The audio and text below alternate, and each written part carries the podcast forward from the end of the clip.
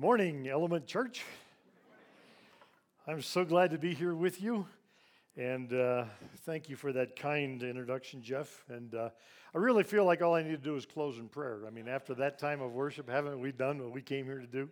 Wow. Uh, I had the huge privilege of taking uh, Jeff and Sabrina to, uh, to Colombia, as he said.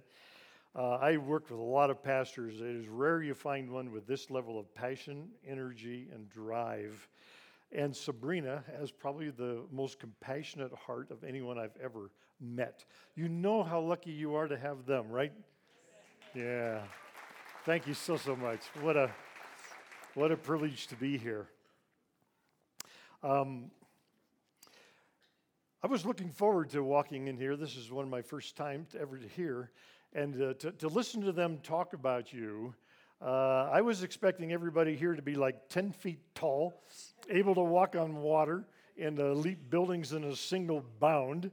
Turns out n- none of that is true. Uh, but what I do see is exactly what they described a very loving community. And I can sense that just standing here with you and worshiping with you the last few minutes. And I can see that children matter in this place. I got a tour of your children's facilities. Those heroes who, right this minute, are building the kingdom of God. Wow.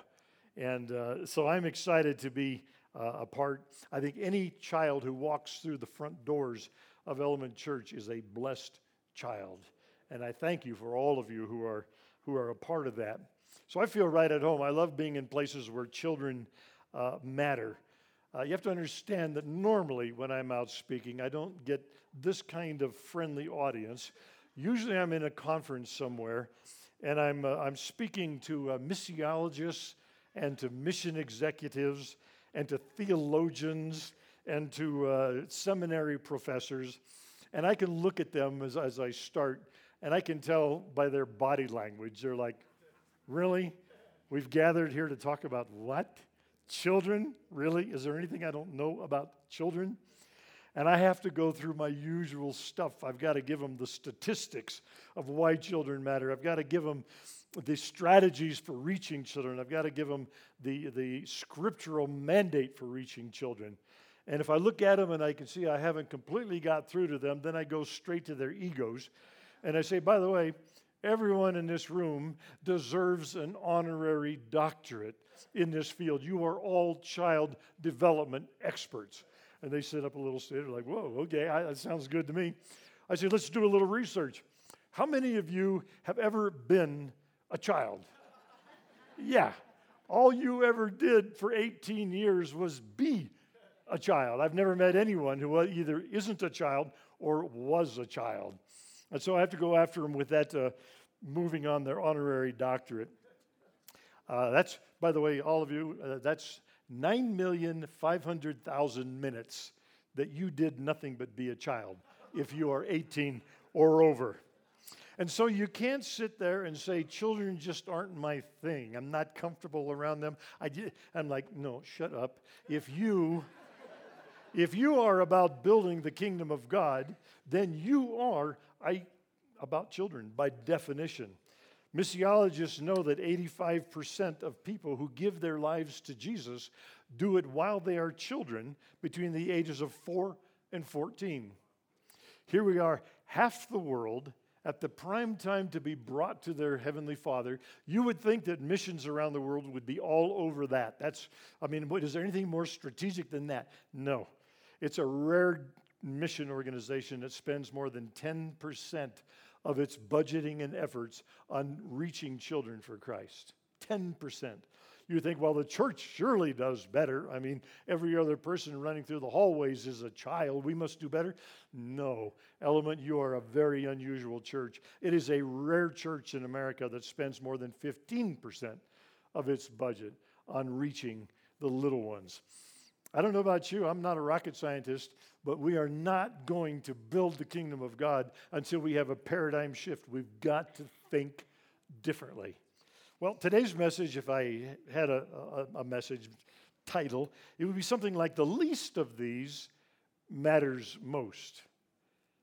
You know, all through all history, 2,000 years, ever since the disciples were shooing the children away from Jesus so important grown up stuff could go on, the church has behaved across the world with its budget, with its strategies, with its priorities, as if Jesus in Matthew 25, that great message about that huge judgment that's coming, as if he inadvertently skipped a word, as if he must have meant to say, Oh, whatever you do to one of the least important of these. But he didn't.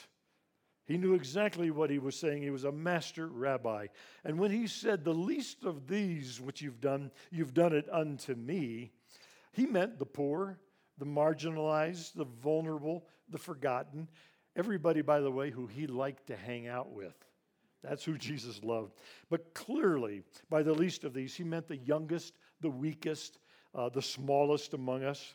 He clearly meant whenever you do something for someone who can't speak up for themselves, who can't protect themselves, who can't care for themselves, those who are least able to thank you, reward you, repay you.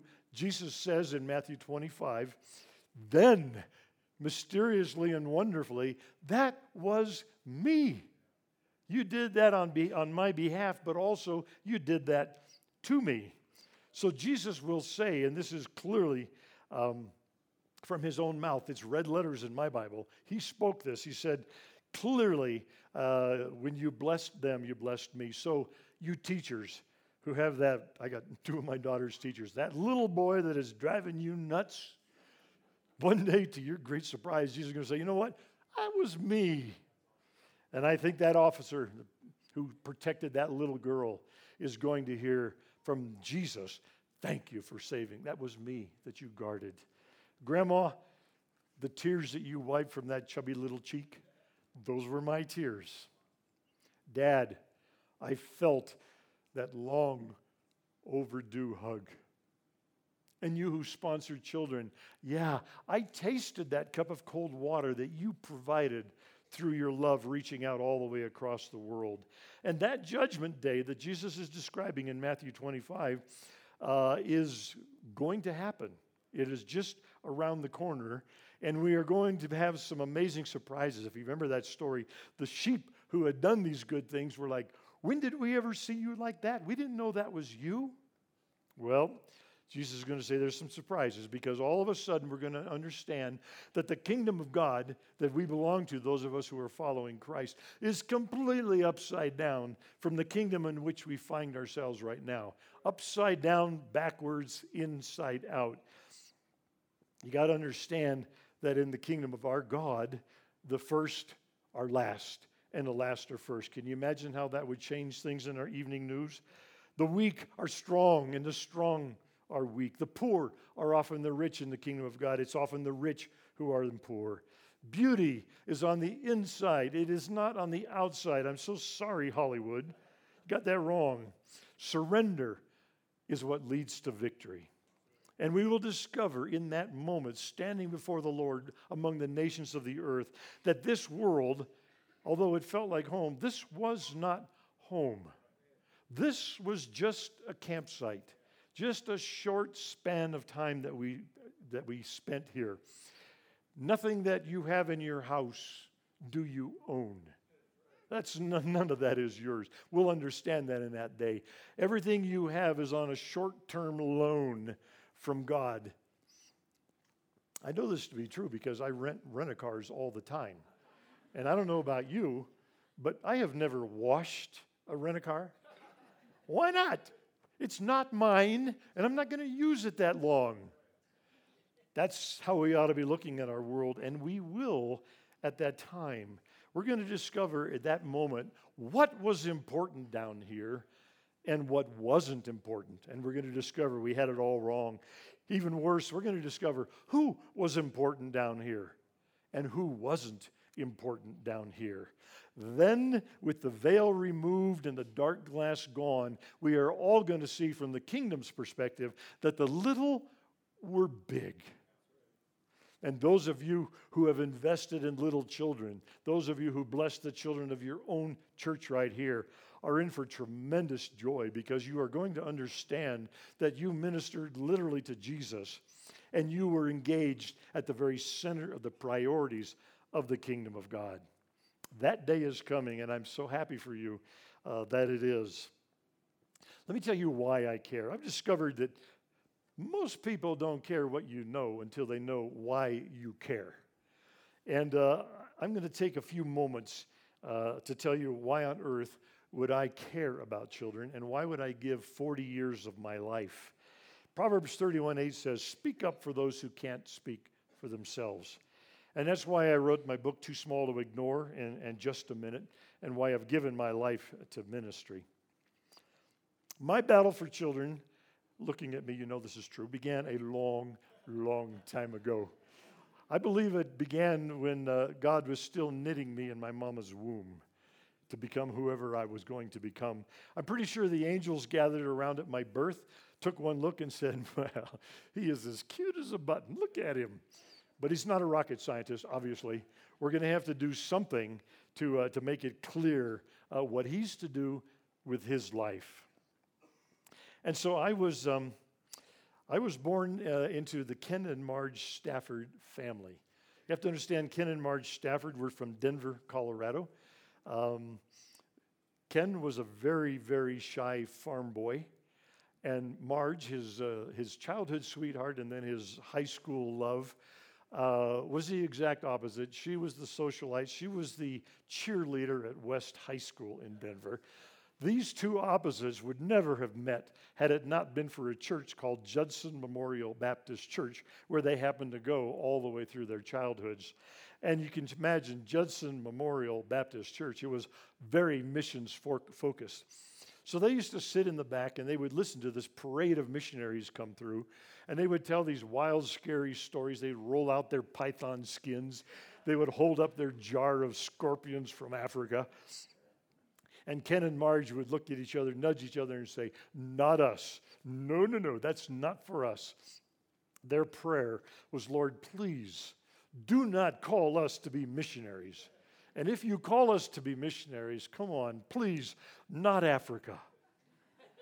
so, long story short, I was born into a missionary family assigned to Africa. Be careful what you pray for. And not just Africa. I mean, there are wonderful places around Africa, uh, but a hot, desolate, dusty outpost in the country of the Ivory Coast on the very edge of the Sahara Desert. A typical day where I grew up was 120 degrees. It was like opening the oven to see if the cookies are done. of hot air if you went outside.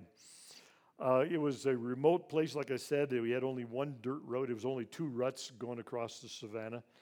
Uh, we had no electricity, uh, consequently, no fan, even in that heat, no air conditioning, no television, no refrigerator.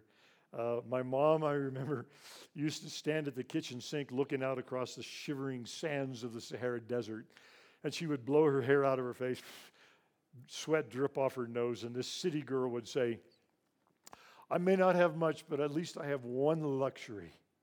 I have running water. Wess, run and get some water. That would be, I'd be out to the well and back getting water for mom. I, I was the running water in our house. We had no, uh, no indoor plumbing. Um, we used an outhouse from here to the door, the scariest 30 yards on the planet. There were things that could literally kill you between the house and the, uh, and the outhouse. You learned to stomp your feet as you went out there, to put a tremor on the ground to scare the uh, whatever goes bumping the night out there.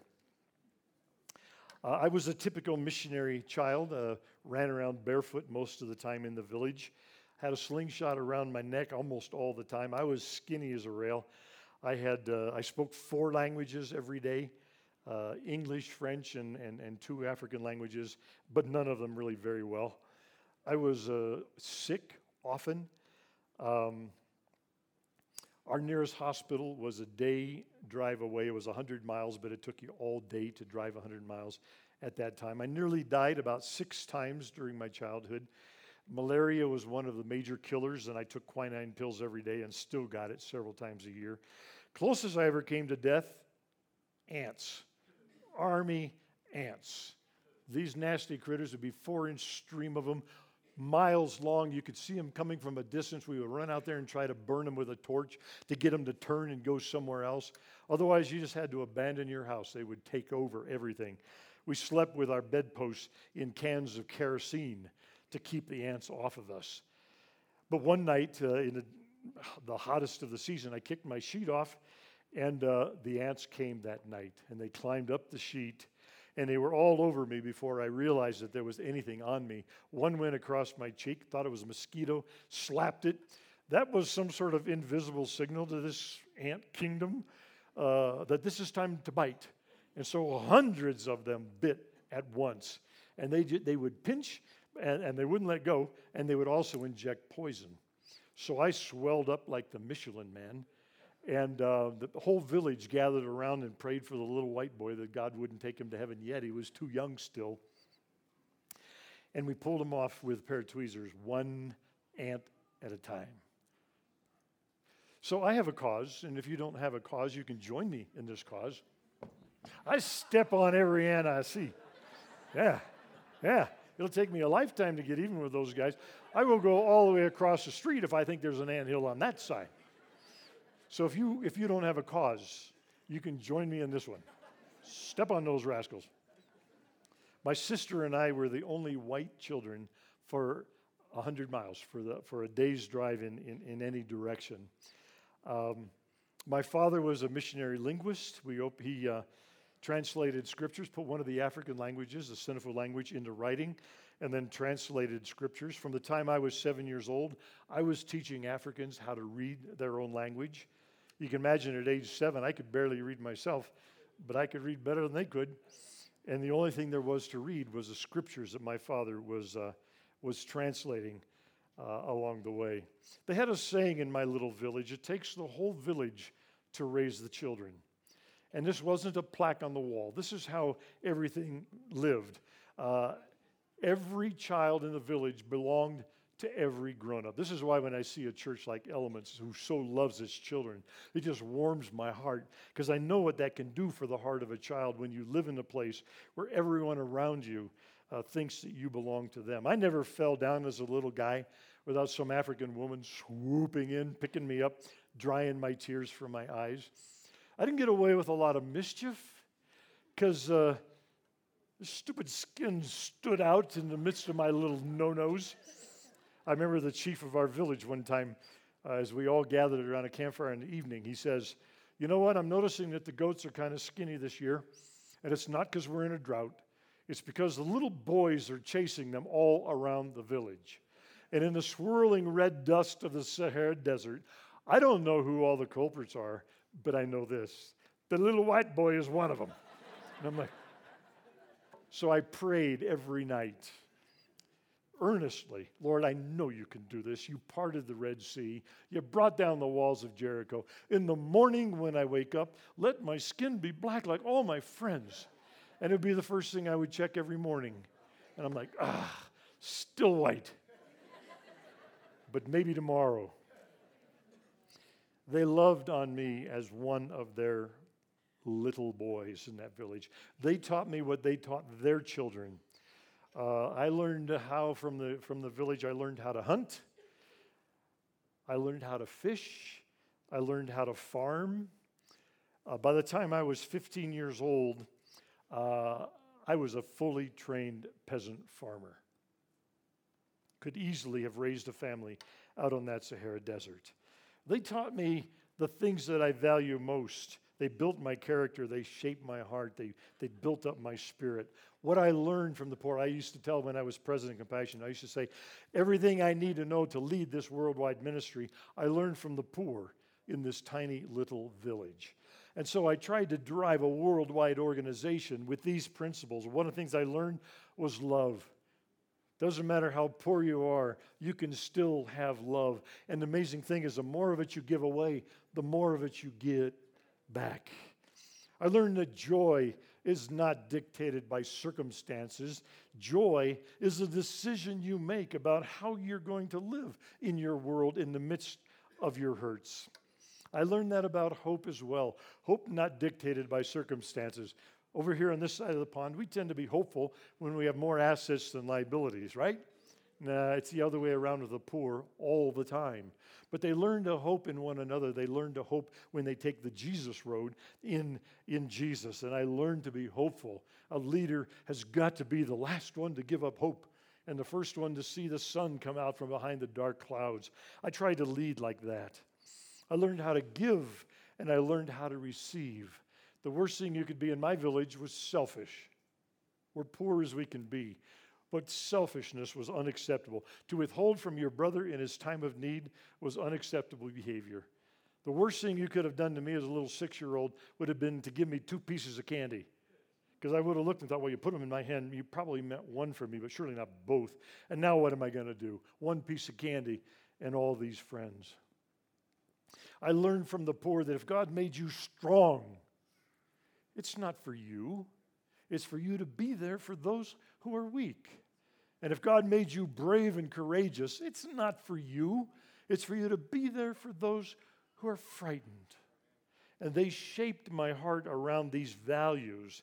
And I do not even subtly, now that I lead ministry to the poor, I do not even subtly look downward toward the poor. I look upward toward the poor. And I tell our worldwide staff, you need to earn the right to even be around them. When you are around them, God gave you two ears and one mouth, and they should be used in about that proportion twice as much listening as speaking. But we were poor, and there's no getting around that. I, I hate poverty. If poverty and I were two little boys duking it out on the playground, and the teacher jumped in between us and said, Hey, who started this? I could honestly say, He did. He attacked me when I was small. He broke my heart. All I'm doing with the rest of my life is fighting back because we were vulnerable. We were agriculturalists, we were hunters, we were fishermen. We could not risk anything going wrong. We didn't have fancy seed. We didn't have, uh, we didn't have fertilizer. We didn't have pesticides. We didn't have money for irrigation. It had to rain when rain was supposed to be there. And we walked this tightrope. I remember one year when uh, we were just about to harvest our corn, we looked off across the Sahara Desert, and in came what appeared to be a big black rain cloud. We thought, my goodness, it's going to rain right at harvest? But as it got closer to our horror, we discovered that's not rain. Those are grasshoppers, those are locusts. And they came unto our village just as we were going to harvest. They were on the ground for two hours. We beat them with everything we could to get them to fly. When they finally flew away, they took everything green with them. So the migrating animals left, the swamp dried up, and we barely survived. We ate termites for a year until the next harvest could possibly come around. The next year was an important formative year in my life. I've written a book, uh, Just a Minute. And in it, I make the case that a spirit of a child is a lot like wet cement. It doesn't take any time or effort to make an impression that could very well last for an entire lifetime. And one of those moments came the next year when measles, measles swept through our village. Measles that should keep children out of school for a few days, but because we were weak already from the, from the, uh, from the diet that we were eating, uh, in two weeks, one out of every four of my little buddies died, and many of them right in my arms. And I remember running to my father, and he was translating scripture in this hot tin shed. And I remember running to him and he looked up and I said, Daddy, I got a question for you. And he said, What is it, son? And I said, When do you think it'll be my turn? And he said, Your turn for what, Wess? I said, My turn to die, Daddy. All my friends are dying. When do you think I'll die? And I will never forget this element. It was one of those moments because my father said, Oh, son, you don't have to worry about that. And I said, How do you know, Daddy? How do you know? I'm frightened. And he said, Well, roll up your sleeve. And he said, Those little scratches on your arm, those are called vaccinations. You got those in America before you came here, so you wouldn't get these kind of diseases.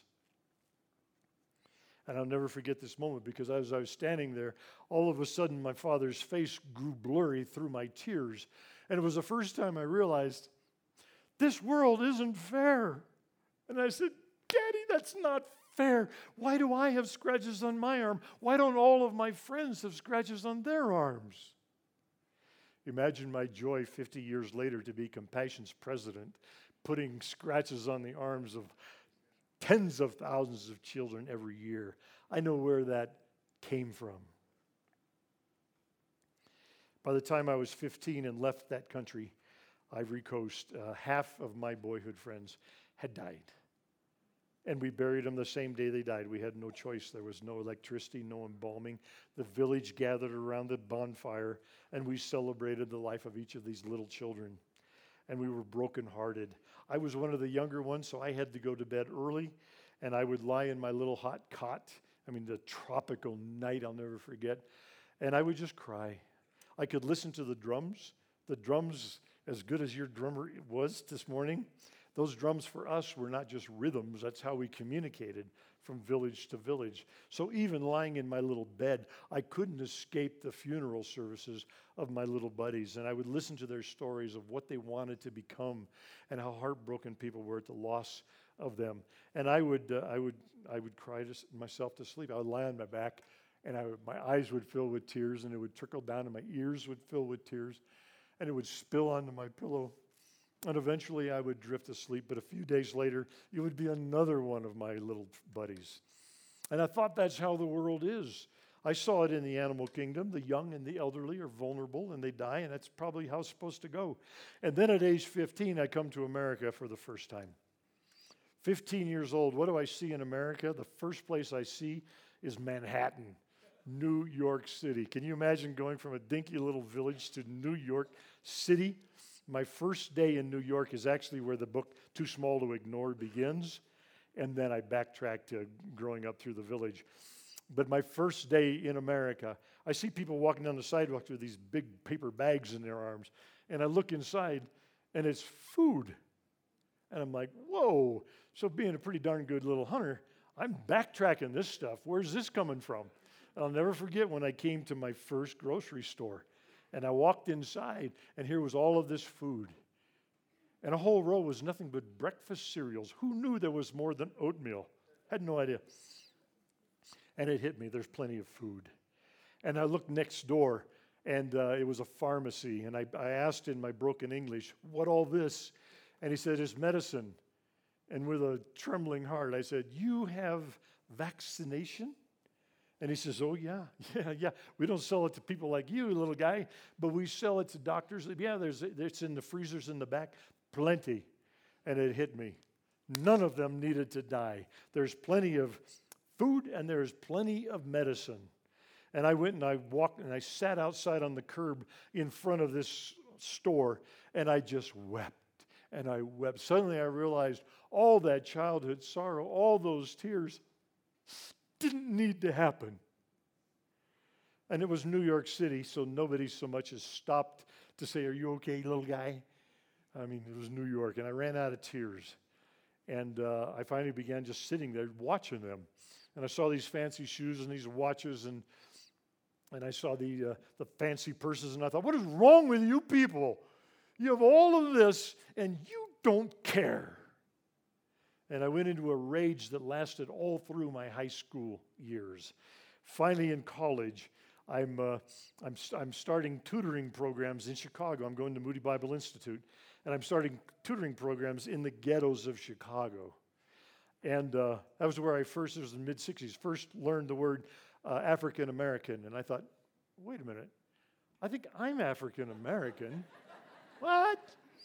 But what I discovered is these precious kids that the school system was failing and they needed to catch up. And the path out of there was not drugs, prostitution, and sports. You could be something, but you need the basic literacy and numeracy, and you need a tutor who believes in you and encourages you. So I had to raise my own money for this program. And as I talked about this need and I tried to raise money, I, I discovered it was easy to raise money in America. And what I discovered is this epiphany is these people, it's not that they don't care, they don't know. And when they know, they really, really care. There's probably never been a nation in all of history as generous as the American people. And so I thought, wait a minute, I've had it wrong all this time. So I know this end of this bridge. I know children in poverty. I know what it does to them. I know their families. I know their little churches. But now I know these people. I know their language, their culture, their values. I know their needs. They may have a little more money in their pocket, but they need hope and they need love and they need joy. And these people need a little bit of that money so they can feed their families and help their children.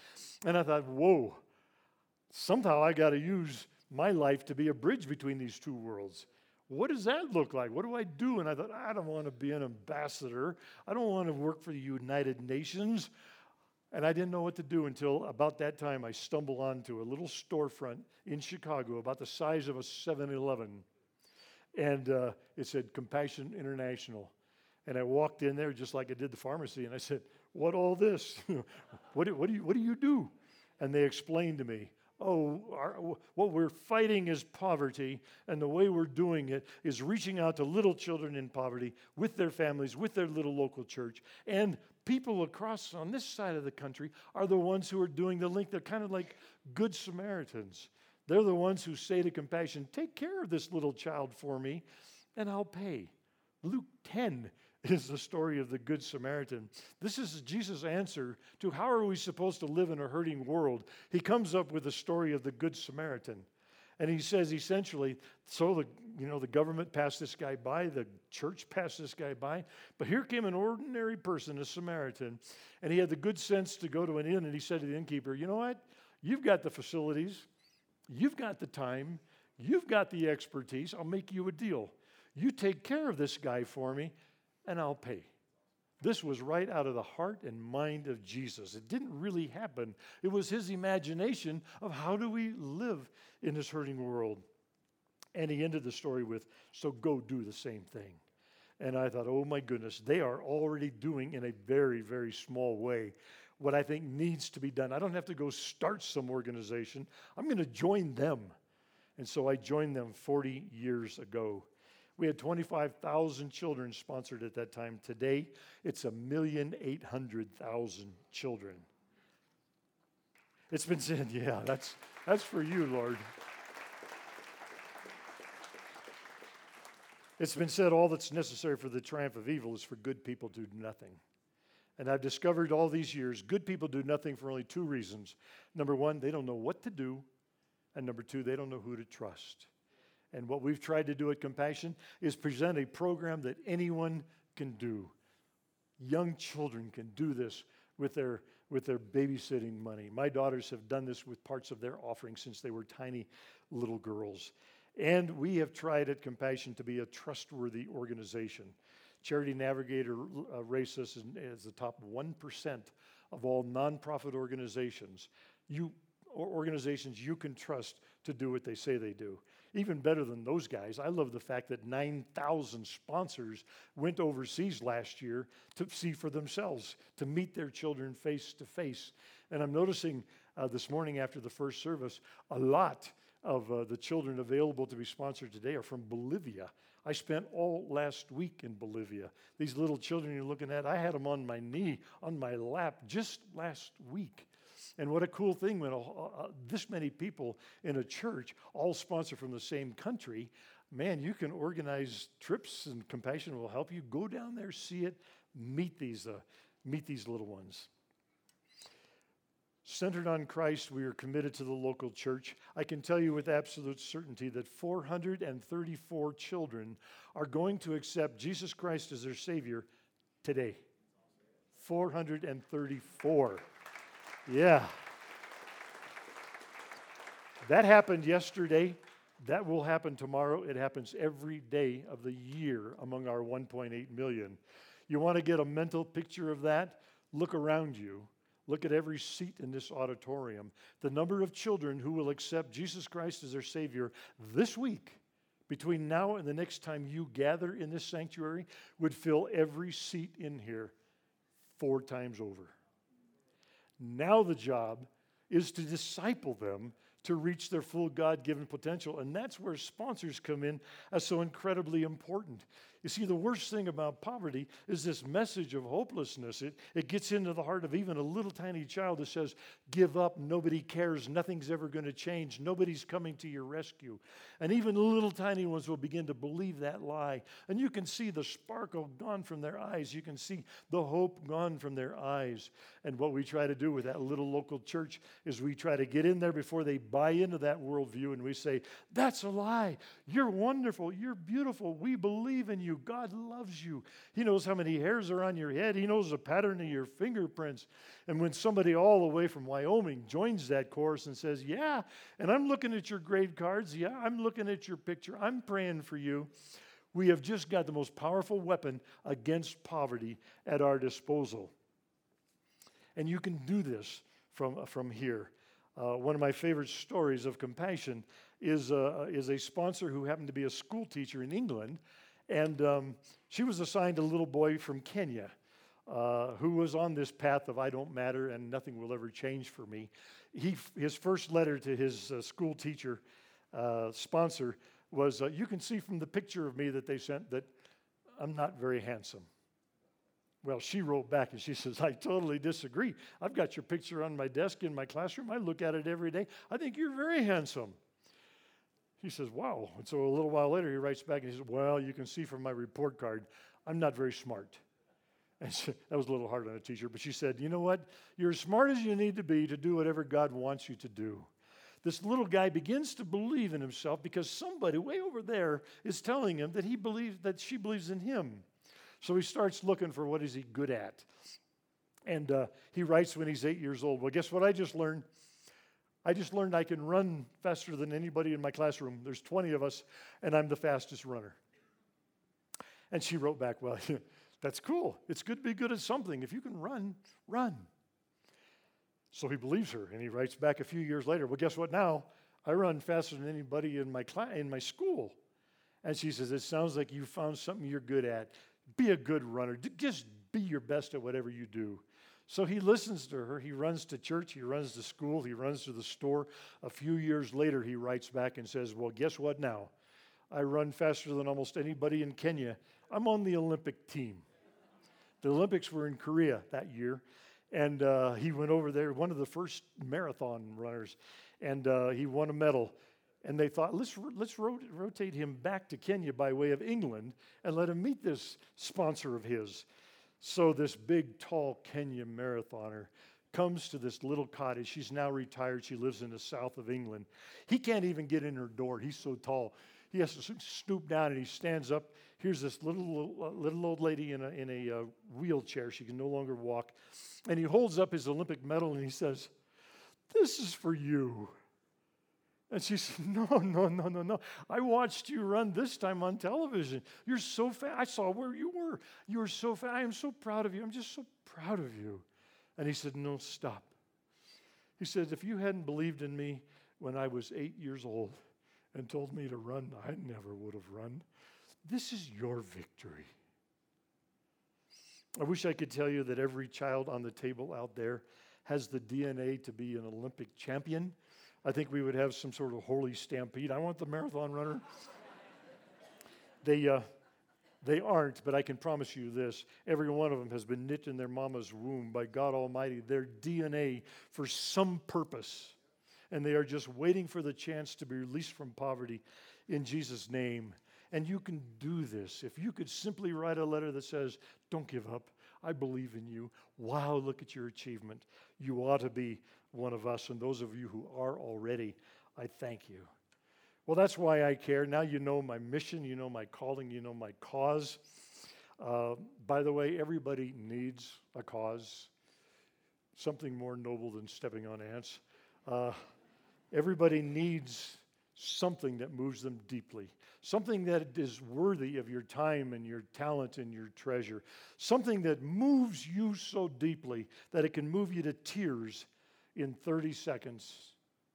Either tears of great sorrow at the need or tears of great joy at the victories. And I'm cutting you a lot of slack here because it doesn't take me more than 10 seconds. All I got to do is stop and think of my, of my village. And if you're sitting there now and you say, I don't think I have a cause like that, I beg you, do not live life like that. We do not have time on this little campsite for you to be treading water, stuck in second gear. It doesn't have to be my cause, but find a cause that is worthy of you. So, my prayer, of course, is that many of you will join my cause, that many of you will um, reach out and sponsor a, a child and breathe hope into their lives today. Element, I know your hearts. I see what you do with your own children. That's your Jerusalem. Oh, you're doing that well. You should. Your Judea, your Samaria is probably Colorado, the United States. But what we can offer at Compassion is the uttermost parts of the earth, all one sentence from our Lord. Would you pray with me? Element, my prayer is that you will find your cause. You'll find your, your passion, your mission, your calling. And oh, I pray that you will throw yourself into it with everything that you have. And then, in the midst of doing this ministry you've been called to, I don't know, as you serve that bowl of soup, as you give that hug, as you write that letter, in a moment, in a twinkling of an eye, when we least expect it, suddenly a trumpet blast. And out of nowhere, you will look up and you will see the sky roll back like a scroll. And we will go home, guys. Finally, finally home. Home where there's no more death, no more tears, no more sickness, no more sorrow, not even any more tears. Revelation 21 4, God says, I reserve the right to wipe the last tears from their eyes. Do you realize what that means? That means the hands that knit you lovingly in your mama's womb, those hands are waiting to welcome you home.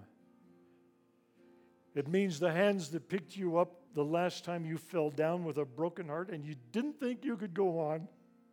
Those hands are waiting to wipe the tears from your eyes. It means the hands that took the nails on the cross to redeem you are waiting to wipe the tears from your eyes. And I don't know about you, but I cannot wait for that day. I cannot wait. I'm not going to walk, I am going to run into the arms of my Lord, my Savior, my Redeemer, my King. And I hope I arrive in his arms panting. And I cannot wait for him to wipe the tears from my eyes. Way too many tears for one lifetime.